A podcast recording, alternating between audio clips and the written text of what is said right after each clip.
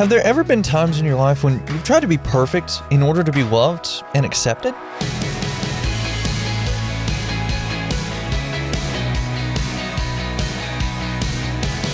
Hey there, I'm Andrew Stevens, and you're listening to Unlocked, your daily key to unlocking God's Word in your life. It can be really tempting sometimes in our lives to try to be perfect, to try to do everything right and get everything nailed down exactly how it needs to be.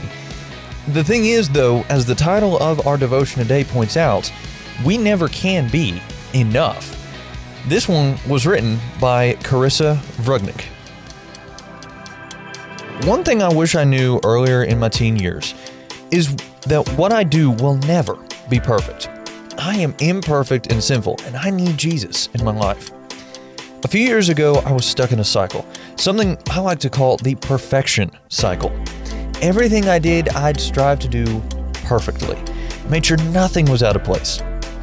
The worst parts about this cycle, though, are one, you base your worth on how well you performed a certain task, and two, this promotes me thinking and leads to prideful thoughts. Here's an example. One of my favorite classes in middle school was geography. I would strive to do my best in that class. And there's nothing wrong with that when you're working for God. Uh, Colossians chapter 3 verse 23 says, "Whatever you do, work at it with all your heart, as working for the Lord, not for human masters."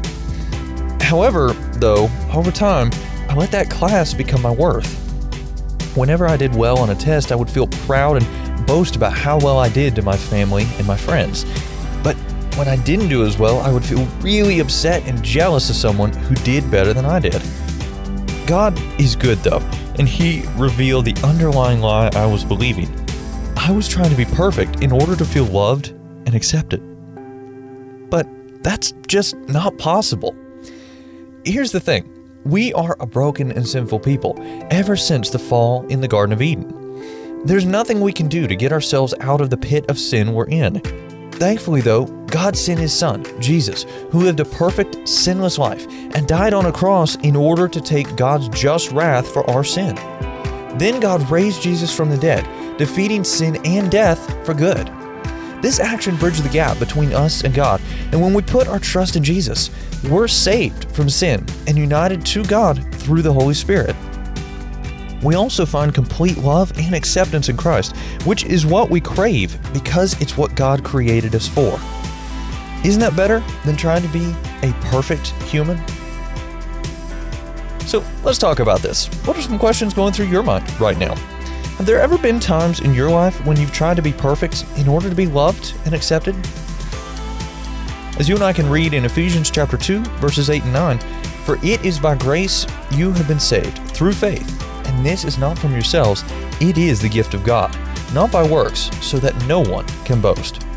Now, I'd encourage you to read in your Bible Romans chapter 5, verse 12, as well as Romans 10, 1 through 4, and Ephesians 2, 8 through 10, including those verses we just read to help keep God's Word alive in your life. Unlocked is a service of Keys for Kids Ministries. Do you have younger siblings that might enjoy something like Unlocked but geared just for them? If so, check out our Keys for Kids devotionals at keysforkids.org. Also, be sure to check back tomorrow because Emily is going to take a look at some dual citizenship. But until then, I'm Andrew, encouraging you to live life unlocked, opening the door to God in your life.